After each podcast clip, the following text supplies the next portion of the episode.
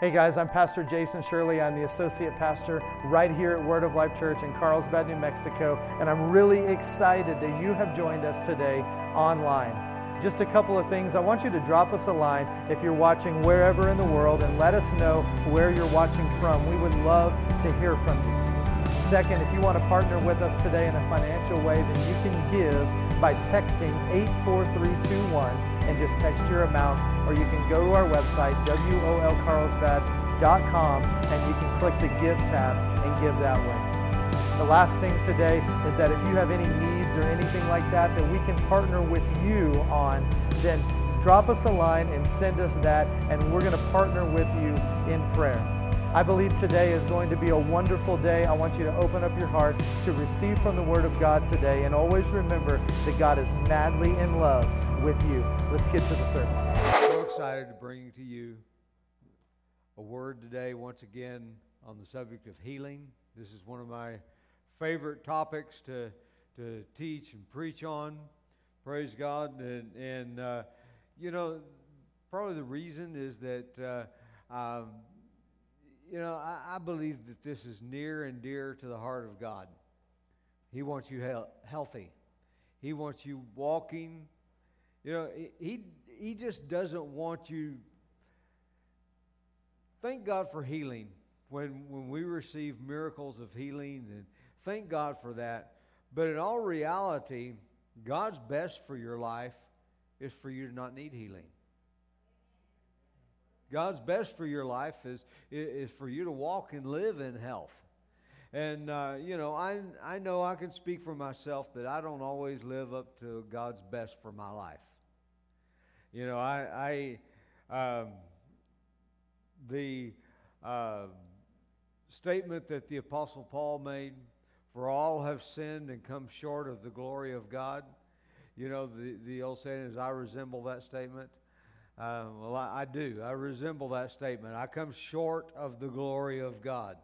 And so, if you're looking to see the glory of God, uh, you know, best look at Jesus instead of at me.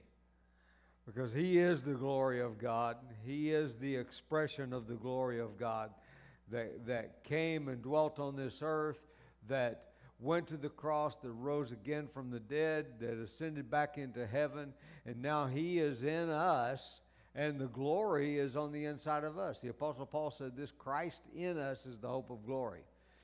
And, and so, you know, if now, if you can see beyond this exterior, the glory of God is in me. Praise God. The glory of God is in you. Um, but uh, I, want to talk today about uh, some things that, that we need to understand when, when it comes to healing.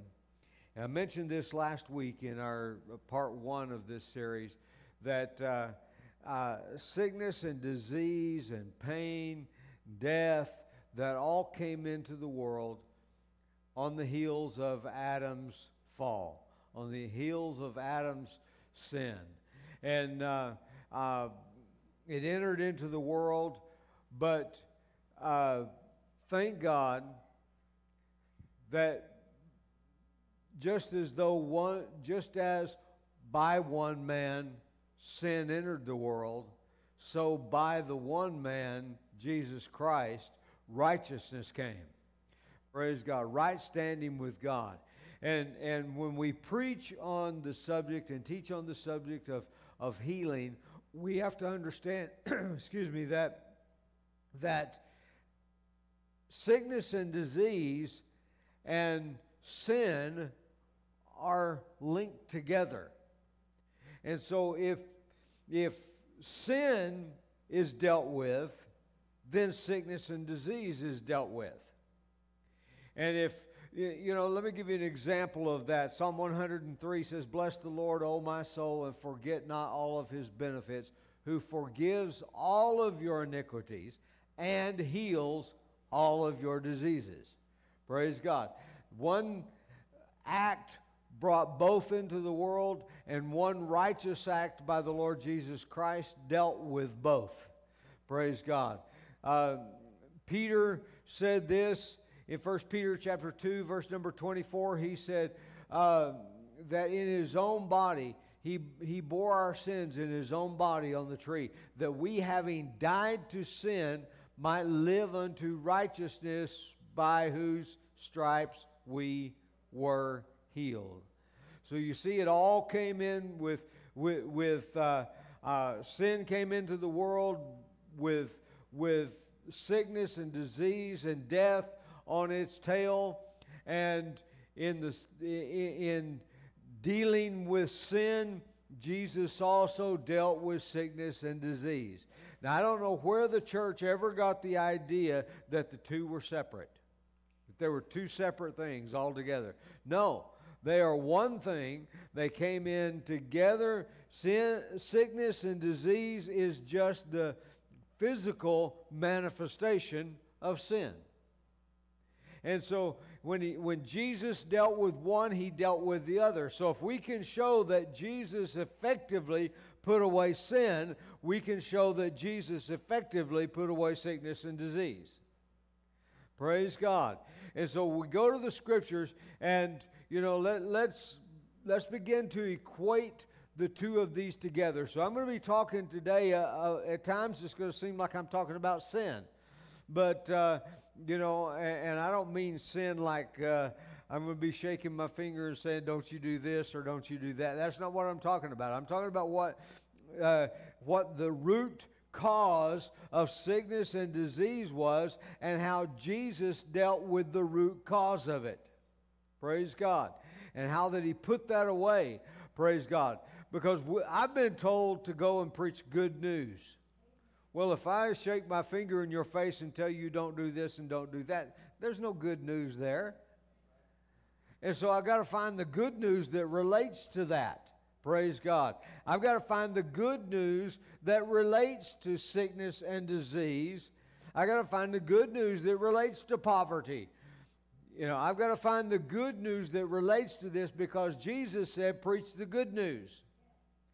Praise God. And so I want you to go in your Bibles to Hebrews, the first chapter. We're going to begin to deal with some things here that, uh, uh, you know, that, that is going to be a revelation to you. I encourage you make some notes if you got a a, a pen and paper, make some notes. If you do it on your tablet, that's fine. Use that. Whatever you use, make some notes so you can go back and you can study this out and begin to let the Lord bring revelation into your life. Praise God with regard to this. Praise God. Hebrews chapter 1, verse number 1. God, at various times and in various ways, spoke in times past. Now, say this when they say he spoke in times past. To the fathers by the prophets. He spoke in times past to the fathers by the prophets. Now, let's see. He says that was in times past. So let's go ahead and read on and see what he is doing what he, he is currently doing. Here in verse number two, it says, He has in these last days, praise God. I said, This is the last days. And He is speaking in these last days, praise God, to us by His Son. He is speaking to us by his Son. Now, notice it did not say he spoke to us or is speaking to us through his Son.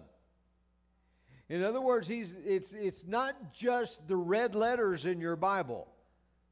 And if you don't have a red letter edition, you might not know what that means, but, you know, in, in, uh, uh, in your Bible, if you have a red letter edition Bible, the words of Jesus are in red. Okay, so the uh, it doesn't mean that he has spoke to us in the red letters. It doesn't mean it's just the things that came out of Jesus' physical mouth, but everything about Jesus, every detail about Jesus, God is speaking to us by his Son. Praise God. Praise God. See, now, for example, in, in uh, the book of Exodus, you know, we know the story that uh, uh, there were uh, serpents that came into the camp of the children of Israel, and they bit the children of Israel, and, and when they bit them, they would die. And so uh, the Lord gave, told Moses, He said, I want you to make a brazen serpent, and I want you to lift it up on a pole in the middle of the camp.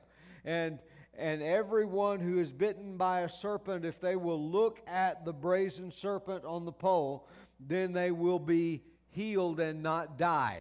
And so then we see Jesus over in John's gospel. Jesus makes this statement. He says, As uh, Moses lifted up the serpent in the wilderness, so must the Son of Man be lifted up. And he says, And if I be lifted up, I will draw all to me. Now, if you're reading, following along in your Bible, you say you misquoted that. Well, no, actually, I didn't. Uh, because it says, I will draw all men to me. But the word men is italicized, which means it didn't appear in the original text of the Bible. And so, uh, literally, what he says is, I will draw all to me. All what to me? And so, uh, if we study the context of that, we find out that Jesus has been talking about judgment. And so when Jesus said this, he said, If I be lifted up, I will draw all to me. He was saying, If I be lifted up from the earth, I will draw all of the judgment to myself. Praise God.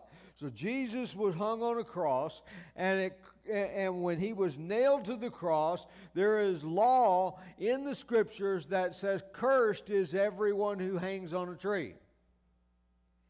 And so when Jesus was nailed to the cross, God needed to get him on the cross and lifted up because when he did that, it caused the full extent of the curse to come upon Jesus. Praise God. And, and, it came upon him, and he says, If I be lifted up from the earth, I will draw all of this judgment to myself.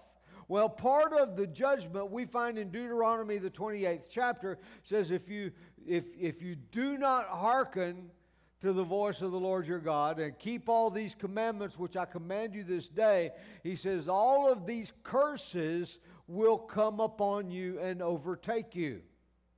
Now, that's what the law said. But then it says that if someone is hanged on a tree, that it would cause the curse to come upon them.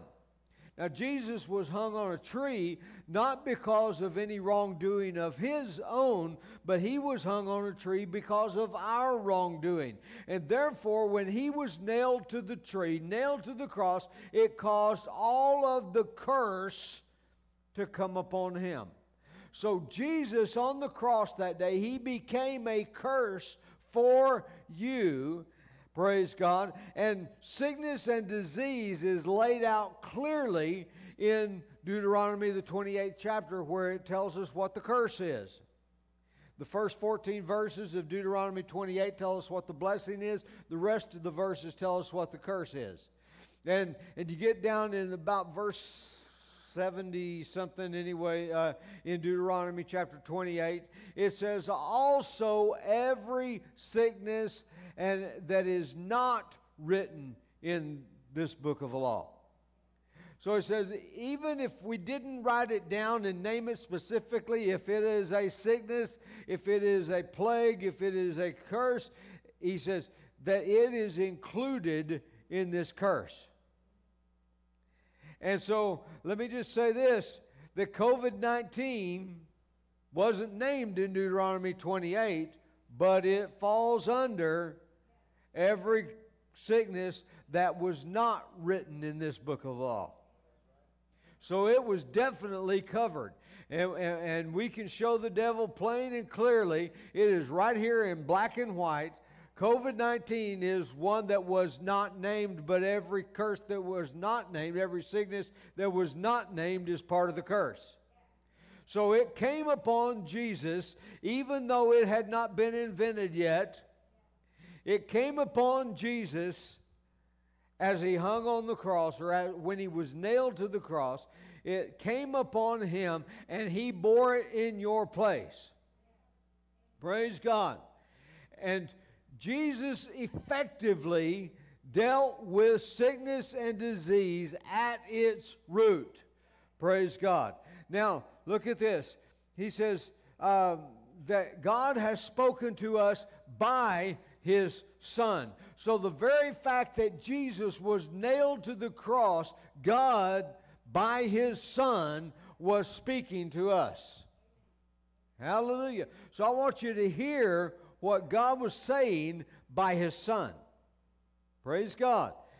Now, it wasn't necessarily, remember this, not necessarily the words that Jesus spoke out of his mouth, but everything he did spoke. Every detail about Jesus' life, every detail about Jesus coming into the world, every minute detail was speaking to us by his Son.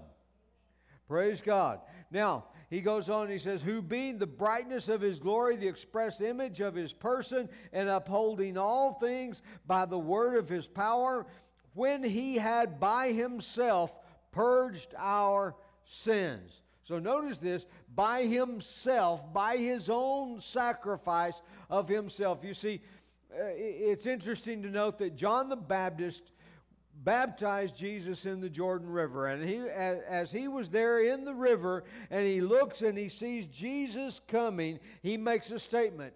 He says, Behold, the Lamb of God who takes away the sin of the world. Now, why is that significant? Because John the Baptist's father was Zacharias, the high priest.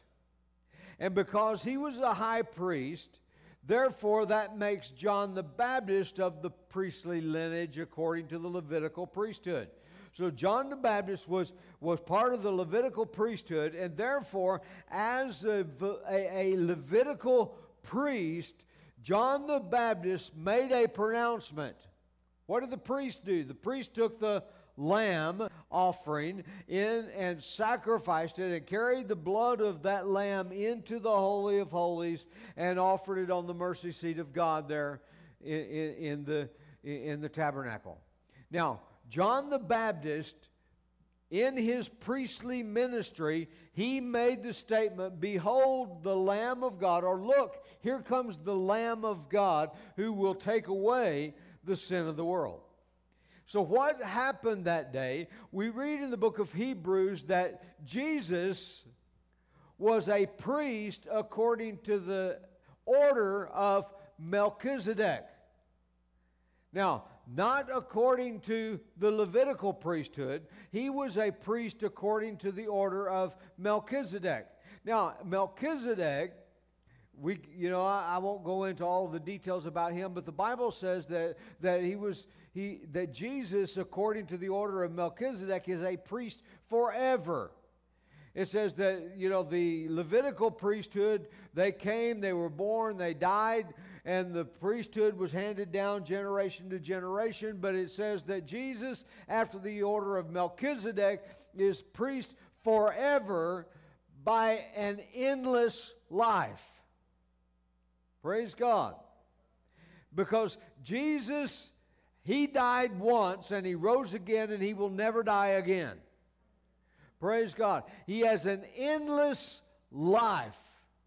Praise God. So he is a priest according to the endless life. And that day when John said, Behold the Lamb of God that takes away the sin of the world, John the Baptist was handing off to Jesus.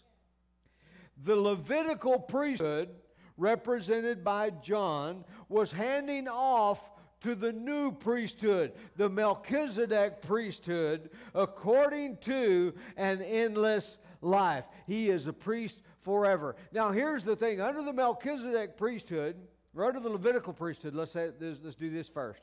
According to the Levitical priesthood, the people would bring a lamb as, a, as, as an offering for sin, and the priest would take the blood of that lamb into the Holy of Holies, offer it on the mercy seat of God, and the, the sin of the people would be covered for a year. And then they had to do it again. According to the Melchizedek priesthood, the lamb and the priest are one and the same. Jesus was the Lamb of God to take away the sin of the world, but he also was the Melchizedek priest who carried his own blood into the Holy of Holies in heaven and offered it there in the true Holy of Holies, not just a type and a shadow of a tabernacle built by men, but it was the true Holy of Holies. The, the the tabernacle here on earth, the Holy of Holies here on earth, was only a picture built from the pattern of the true Holy of Holies that was in heaven. Jesus went into the true Holy of Holies and he offered his own blood there once and for all. And when he had done that, the Bible says he sat down at the right hand of the Father. Why? Because he was finished. Praise God because it was done once and for all. Another sacrifice will never be needed. It has been done for once and for all. And when, I like to say this when it, when it says for all, it means for all time, but it also means for all people. Praise God. Praise God. Now, God was in these times has spoken to us by his son. Now, in 2 Timothy chapter 2, verse number 15, it says, Be diligent to present yourself approved to God, a worker who does not need to be ashamed, rightly dividing the word of truth. I say this a lot, but it bears repeating because we got to get a hold of this. We got to understand this that the dividing line in your Bible is not that page that says the New Testament of Jesus Christ. The dividing line in your Bible is the cross. What happened before the cross versus what is the result being after the cross. Praise God. And so we've got to read is this talking about something before the cross or is this talking about something after? Praise God. Thank God we live in the after. Now, there are things that we find in the New Testament that in the pages of the New Testament that are actually talking about something that was before the cross. Now, we also find things in the Old Testament that are talking about something after the cross. They're, they're speaking forward. They're prophesying forward of something after the cross. So anytime you read your Bible, look and see is this talking about something before the cross or something after the cross? And when uh, Paul tells Timothy, he says, Be diligent to present yourself approved unto God, a worker that need not be ashamed, rightly dividing the word of truth. We have found the dividing line and we are putting it on the proper side of the dividing line. That's what he's talking about, prop, uh, rightly dividing the word of truth. And so here he says, Be diligent to present yourself approved to God. Worker need not be ashamed, rightly dividing the word of truth. Now get this. In Hebrews chapter 1, Let's read that verse again. God, who at various times and in various ways spoke in times past to our fathers. Is that before or after the cross? It's written after the cross, but it's talking about something before. Because God did something before the cross, He spoke to our fathers by the prophets. But then he says, in these last days, he has spoken to us by his son. Is that before or after? That's after. Before he spoke to our fathers by the prophets, but now on our side of the cross, he is speaking to us by his son. So I will do well to find out what he said by his son. Praise God. Now, let me just say this Jesus came into this world. The Bible says in Acts chapter 10, verse number 38, Peter is preaching at Cornelius' house, and he makes this statement. He says, How God anointed Jesus of Nazareth with the Holy Spirit and with power, who went about doing good and healing all that were oppressed to the devil, for God was with him. Now, is that before or after the cross? That's actually before Jesus went to the cross, but he's speaking of something that would be after. Praise God. He's speaking of that God, eh, eh, eh, he, he is speaking to us by his Son. He's speaking to us by what his Son did.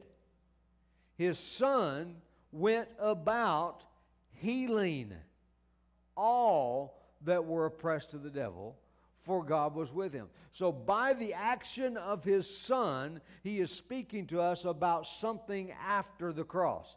Now, see, here's what Deuteronomy says Deuteronomy says, if you don't do everything in this law, everything, he didn't say just, just some things, everything, all that is written in this, if you don't do it all, then he says, these curses will come upon you and overtake you.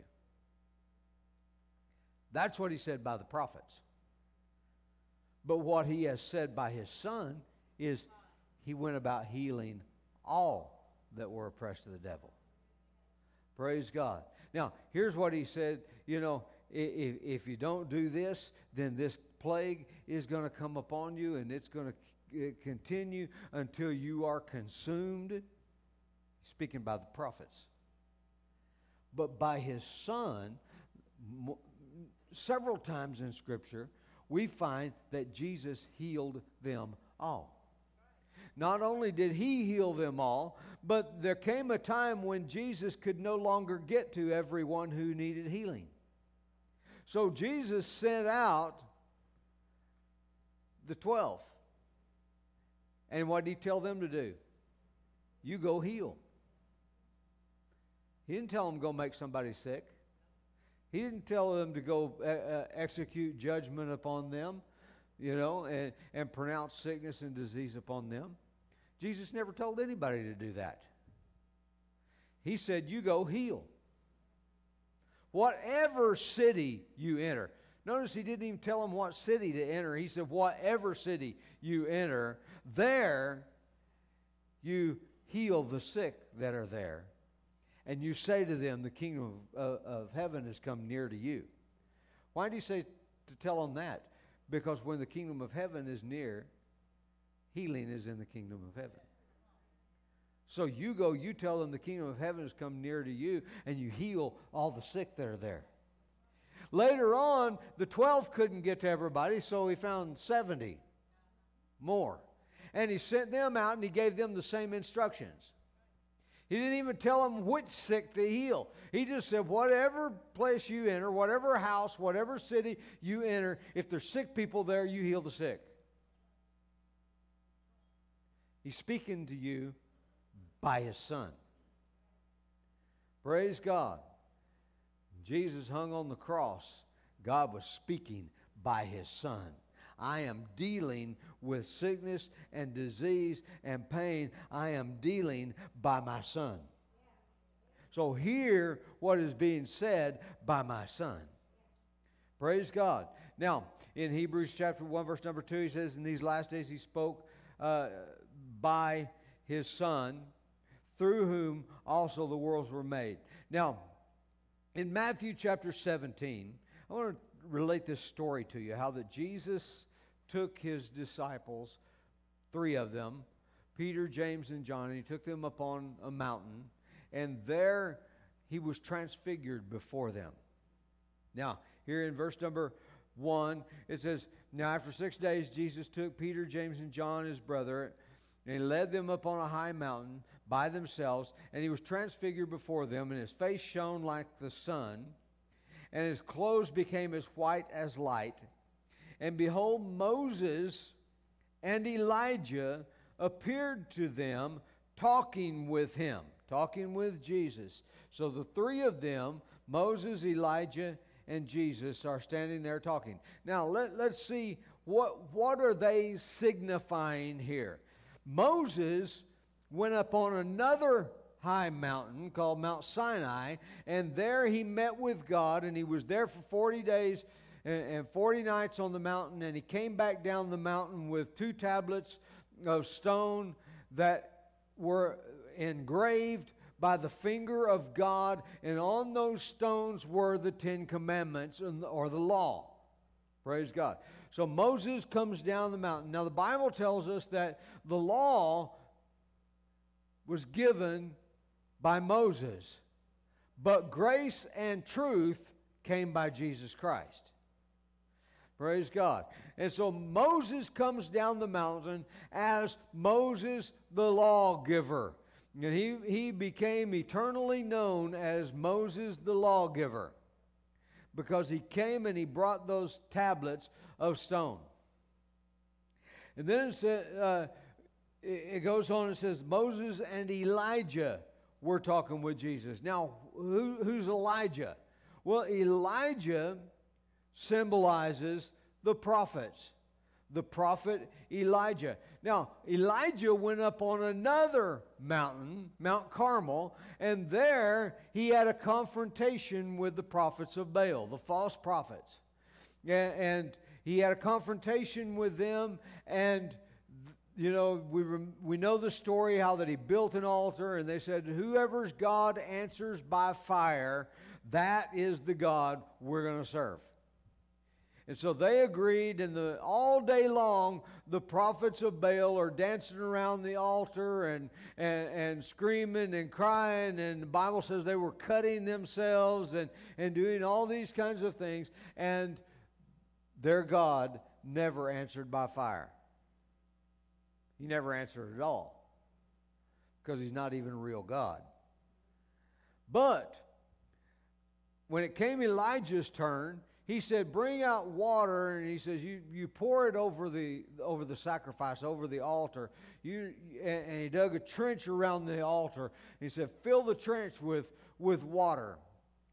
And then the God of heaven answered by fire, and he consumed not only the sacrifice, not only the wood, he consumed the stones, he consumed the water, he consumed everything. And that day, Elijah said, Don't let any of these prophets of Baal escape. And he pronounced judgment upon them, and he killed all of the prophets of Baal that day. And so, who is Elijah in this story on the Mount of Transfiguration? We see Moses is the law. We see Elijah is the prophet who executed judgment that was written in the law. Now we see the third person who is Jesus. Now let's read on a little bit further and see what else happened. Praise God. This is that Jesus' face shone like the sun, his clothes became as white as light, and behold, Moses and Elijah appeared to them, talking with him. And then Peter answered, and he said to Jesus, Lord, it is good for us to be here. And if you wish, let us make here three tabernacles one for you, and one for Moses, and one for Elijah. Now, Peter, he, want, he, he says, This is awesome. You know, we're standing, we're, we're here on this mountain, and Moses and Elijah and Jesus are here. Let's just keep things just like they are. Let's continue. How do you, how, how many of you know that God doesn't want you? I'll prove it here in just a second. But God doesn't want you listening to Moses and Elijah, He wants you listening to Jesus. Praise God. He spoke in times past to our fathers of Moses and Elijah. But now He's speaking by His Son to us. Praise God. Now, says, Lord, it's good for you to be here. Let's make three tabernacles. Let's just stay right here. And sadly to say that a whole lot of churches are right there with three tabernacles. they're right there. They're preaching. They may preach Jesus today, but they might preach Moses and Elijah next week. See, all three are present, and, and, and they're preaching not just the grace of God, but they're preaching the law. Now, let, let's go on. And it says that while he was still speaking, God didn't even wait for him to get finished. It says, While he was still speaking, behold, a bright cloud overshadowed them, and suddenly a voice came out of the cloud saying, Get this, this is what the voice from the cloud said. This is my beloved Son, in whom I am well pleased. Notice God did not pronounce his pleasure with the law or the prophets. In fact, the Bible says he found fault with the law. He wasn't well pleased with the law. That's why he didn't say that. He said he found fault with the law. So he says that here the, the voice comes out of the, of the cloud, and notice what this voice said This is my beloved Son, in whom I am well pleased. Hear him, not hear them. He said, Hear him. And when the disciples heard it, they fell on their faces and were greatly afraid. And Jesus came and he touched them and said, Arise and do not be afraid. And when they had lifted up their eyes, they saw no one but Jesus. Now, what we need to understand from this is Moses, Elijah, and Jesus are all, all there talking. We already saw this in the Jordan River where the Levitical priesthood handed off to the Melchizedek priest. Praise God. Now we see Moses and Elijah hand off to Jesus, and it says that they saw no one but Jesus. Praise God. We need to see no one but Jesus. Hallelujah. Hallelujah. See, because when we can see no one but Jesus, see, now here's, here's the deal. Here's what a lot of Christians are doing. Because they keep hearing Moses and Elijah, therefore, when they become uh, uh, under attack from sickness and disease in their body, they begin to remember not just what Jesus said, but they start remembering what Moses and Elijah said. They start remembering that Moses said, that if you don't do everything in this book of the law, then these sicknesses and diseases will, and plagues will come upon you and overtake you. So they begin to question. Now, here's a way to identify this. When sickness and disease comes against you, do you start asking, I wonder what I did wrong? You're listening to Moses.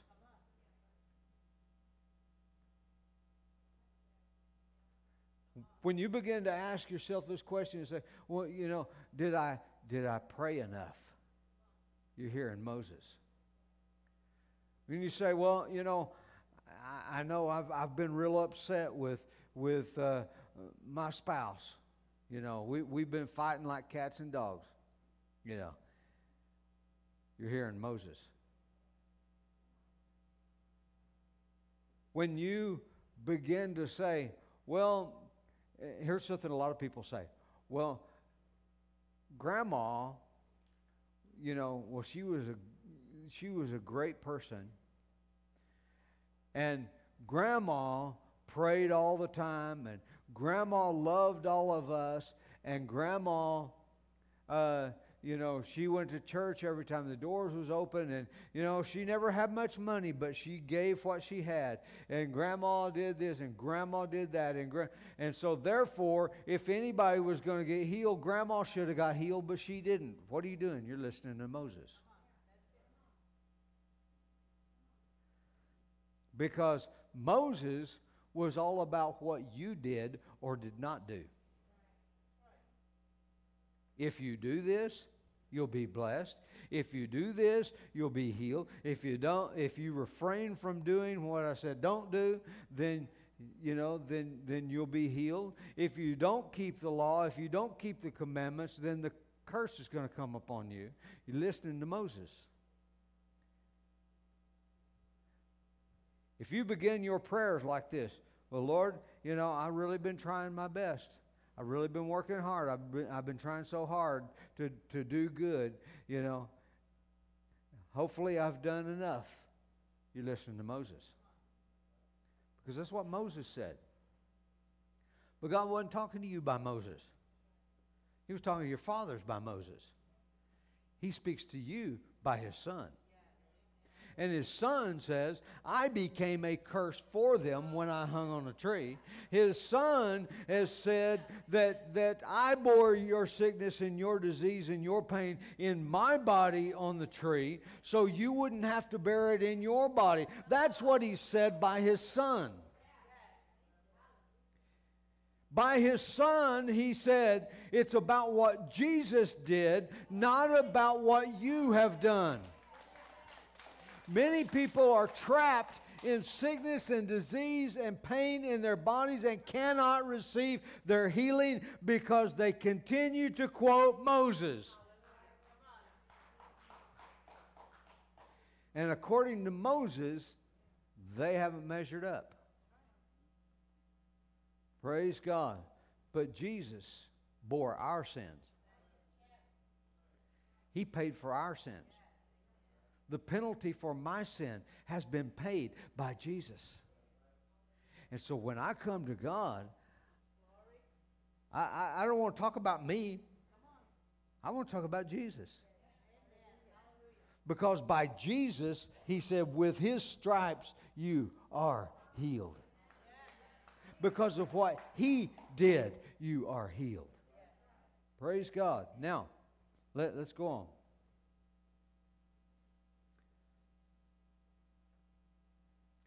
Second Corinthians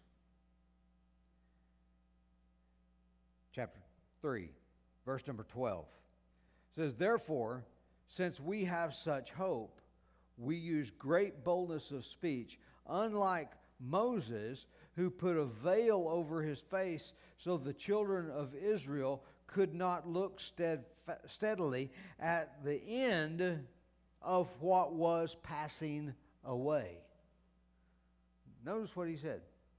He said they couldn't look at the face of Moses because they couldn't look steadily. He said it was so glorious. Moses was glorious. There's no denying Moses was glorious.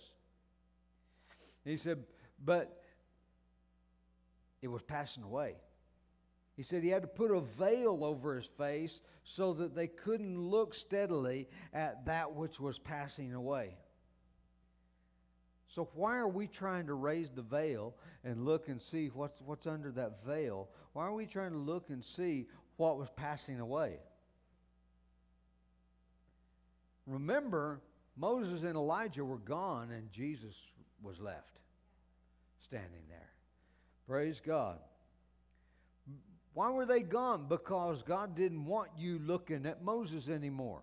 He didn't want you looking at Elijah anymore.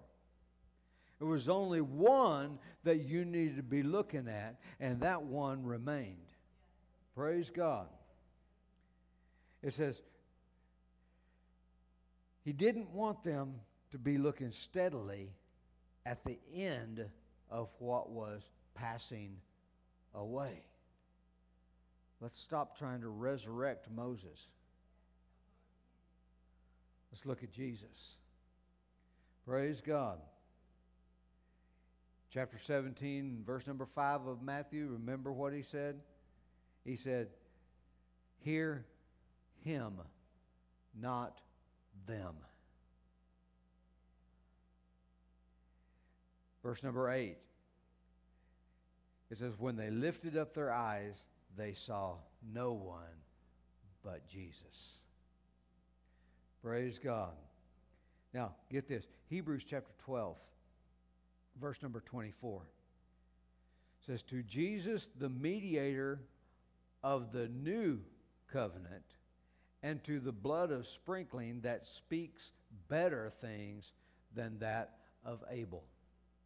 Now, if you remember when Cain slew Abel and he buried him in the ground, God came and talked to Cain and he said, The voice of your brother is crying out from the earth.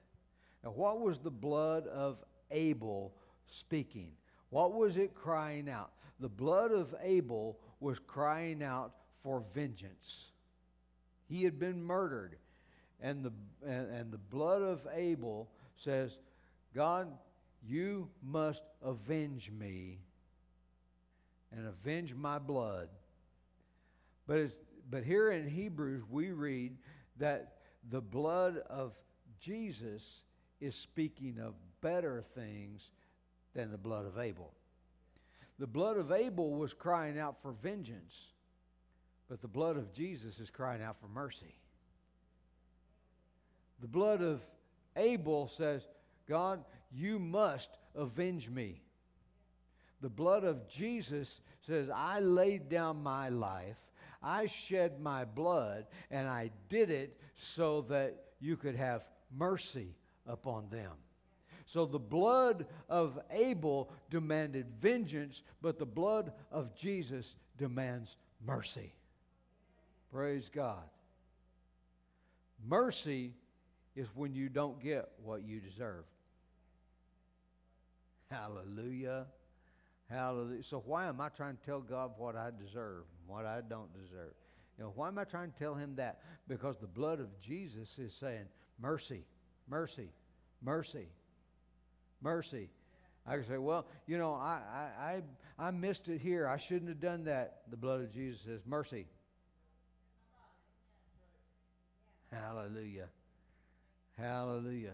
Well, God, you know, I man, I knew better than to do that, and I did it anyway. And and uh, now this has come upon me, and and the blood of Jesus is saying, mercy, mercy. Praise God. Praise God. Now,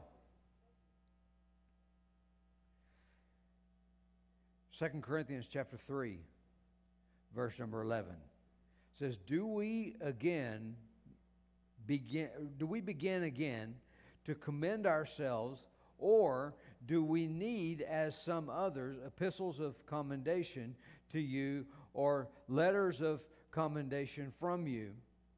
You are our epistles, written in our hearts, known and read by all men. Clearly, you are an epistle of Christ, ministered by us, written not with ink but with the Spirit of the living God, not on tablets of stone, but on tablets of flesh, that is, of our heart. Of the heart. Verse number, uh, verse number four goes on and reads, And we have such trust through Christ toward God. Not that we are sufficient of ourselves to think of anything as being from ourselves, but our sufficiency is from God who has made us sufficient as ministers of the new covenant, not of the letter, but of the Spirit. For the, for the letter kills, but the Spirit gives life. That's why the Bible calls the ministry of the law the ministry of death because it kills. It demands the punishment and the judgment. But praise God, Jesus, when he was lifted up, he drew all that judgment to himself.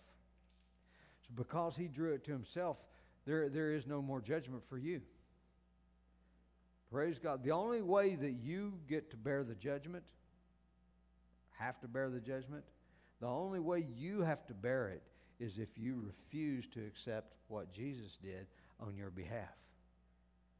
You see, when we refuse Jesus, we are essentially saying, God, I got this. I'll take care of this. I'll pay for it myself. You know, there's a whole lot of people, they have this attitude. They say, Well, I did it, I'll pay for it. Well, you know what? I did it, but thank God Jesus paid for it. And I am smart enough to know that if I want to pay for it myself, I'll spend eternity trying. But if I will accept that Jesus paid for it, if I will let Him speak to me, praise God, then I see that the judgment fell on Him, not on me. Praise God. He voluntarily took my place. Praise God. Then 2 Corinthians chapter 3 verse number 7. It says, "But if if the spirit of or if the ministry of death written and engraved on stones, now notice what he called it here. The 10 commandments, he calls it the ministry of death. And then he goes on and he says, If it was glorious, so that the children of Israel could not look steadily at the face of Moses because of the glory of his countenance, which glory was passing away, how will the ministry of the Spirit not be more glorious? For if the ministry of condemnation, he calls the ministry of death, the ministry of condemnation. He says, the ministry of condemnation had glory, the ministry of righteousness exceeds much more in glory. For even what was made glorious had no glory in, in, in this respect because of the glory that excels. For if what was passing away was glorious, what remains is much more glorious. Hallelujah. Hallelujah. See, now here's the thing that we got to remember the law of the Spirit of life in Christ Jesus has made me free from the law of sin and death. Hallelujah. That's Romans chapter 8, verse number 2. The law of the Spirit of life in Christ Jesus has made me free from the law of sin and death. Hallelujah. So,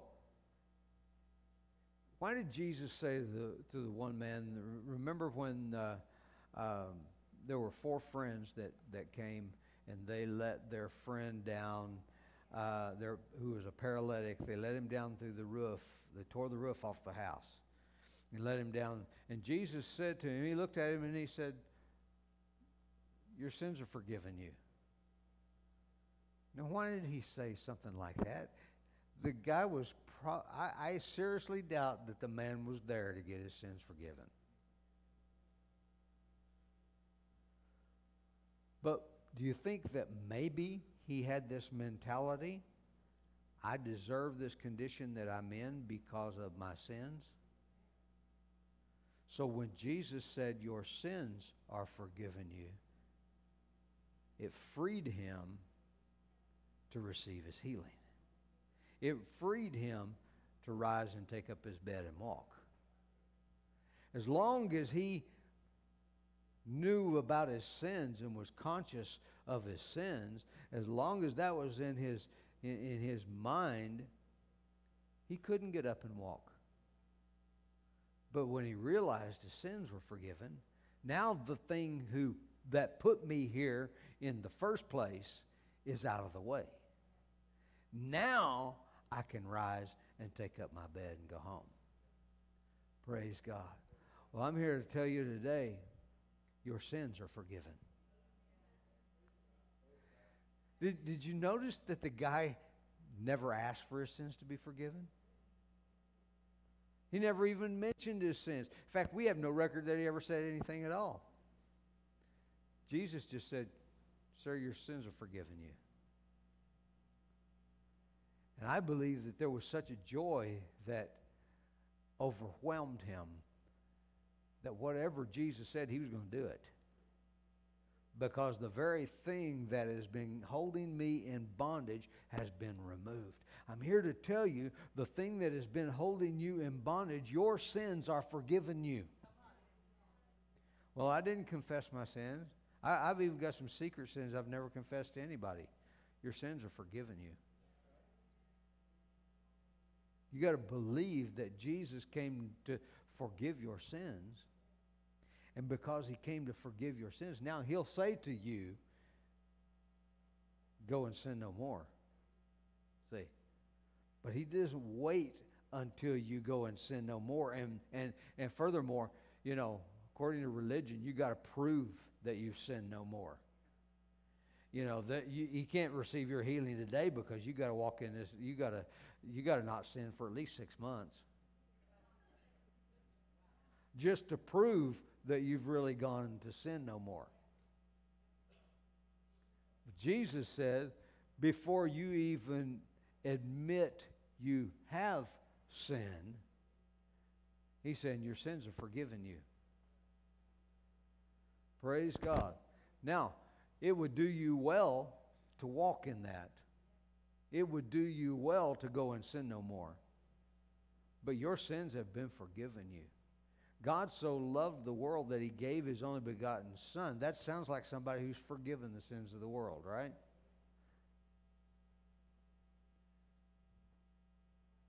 Praise God. Your sins are forgiven you. Now, rise, take up your bed, and walk.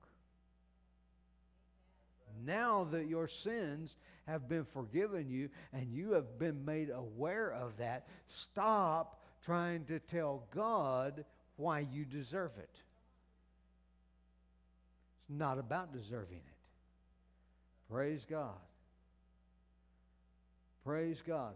It's about what Jesus did before you ever even committed the sin. Hallelujah. Your sins have been forgiven you. Now, I want to lead us in a. I did this last week. We did it at the beginning of the message last week. But I want to lead you in this. Praise God. And as we do this, I want you to think about every word that you're saying. I'll lead you in a confession. I want you to think about every word that you're saying because I am convinced that if you will say what I'm about to lead you in, and, and you will believe what you're saying, I believe healing is going to take place in the room today. If you're watching online, I want you to say these things because I believe healing is going to come to your house today. Praise God. Praise God. So let's bring it up on the screen if we can.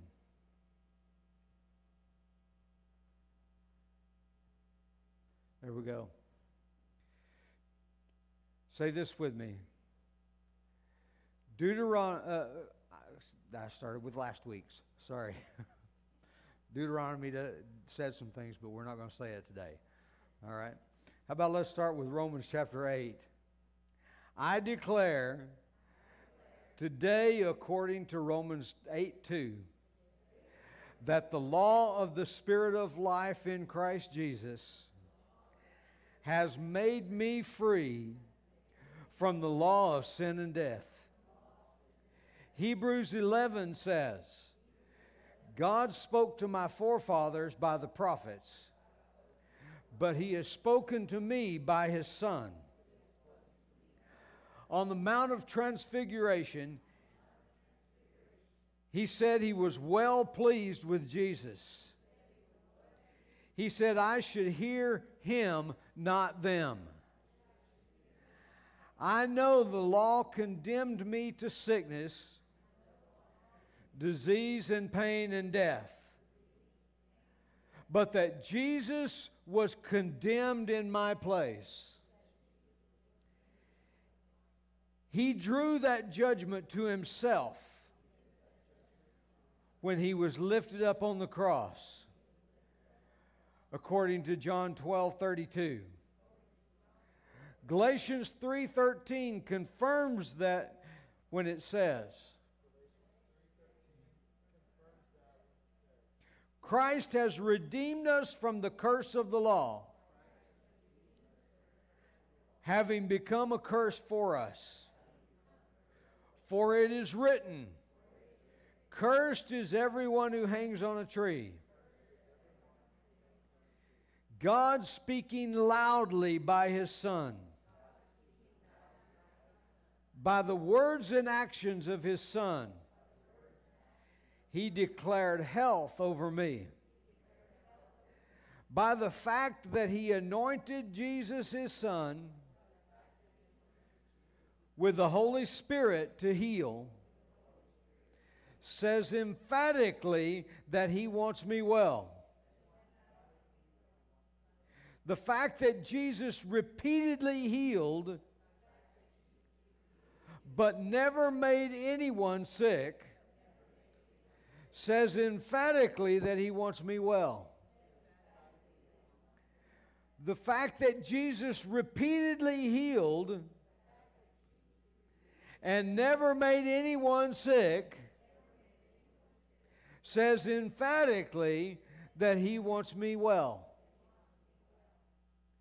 On the Mount of Transfiguration, the glory was passed to Jesus, and the law and the prophets vanished. Peter, James, and John saw no one thereafter but Jesus. I choose to only see Jesus. I will live healthy as I see only Jesus. I choose today to hear Him, not them. Praise God. Father, I thank you today for healing your people. Father, I thank you that healing is ours because of Jesus because of what he has done. We refuse to look at the law any longer. We refuse to receive the condemnation that is in the law. And we focus on Jesus and what he has done. Lord, help us to get our eyes off of ourselves and onto Jesus. Thank you, Lord. Thank you, Lord. Now I want you to put your hand on your body wherever you need healing. Whether you're sitting in the room or whether you're online today, I want you to put your hand on your body wherever you need healing shoulders, knees, heart, head, wherever you're needed healing in your body. Right now, in the name of Jesus, we thank you, Father, that healing is ours and provided for us. And right now, in the name of Jesus, I release that healing into everybody. Everybody, every person that will receive it. Now say this with me. Say, I receive my healing. Praise God. Now, if you've never made Jesus Christ the Lord of your life, first and foremost, and most importantly of all, is that you receive the forgiveness of your sins. We have declared your sins are forgiven but you have to receive it, you have to accept it. Otherwise, you're going to be trying to pay for what's already paid for.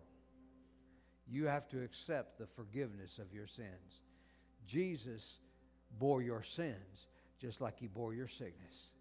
And he paid the penalty for your sins. Now he says that if you will believe that, and if you will verbally commit to that, if you confess with your mouth the Lord Jesus, believe in your heart that God raised him from the dead, you will be saved. For it says, For with the heart one believes unto righteousness, and with the mouth confession is made unto salvation. So I want you to, I want everyone to repeat this after me.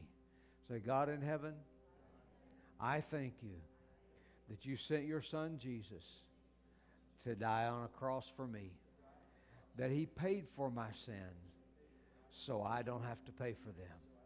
And I receive the forgiveness of my sin right now.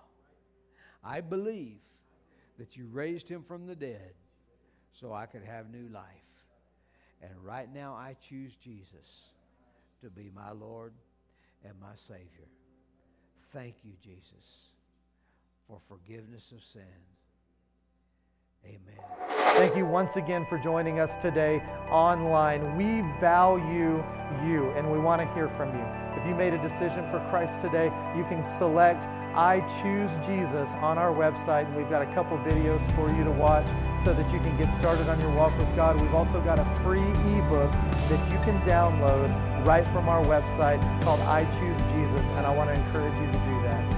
Once again, thank you for joining us, and remember that God is madly in love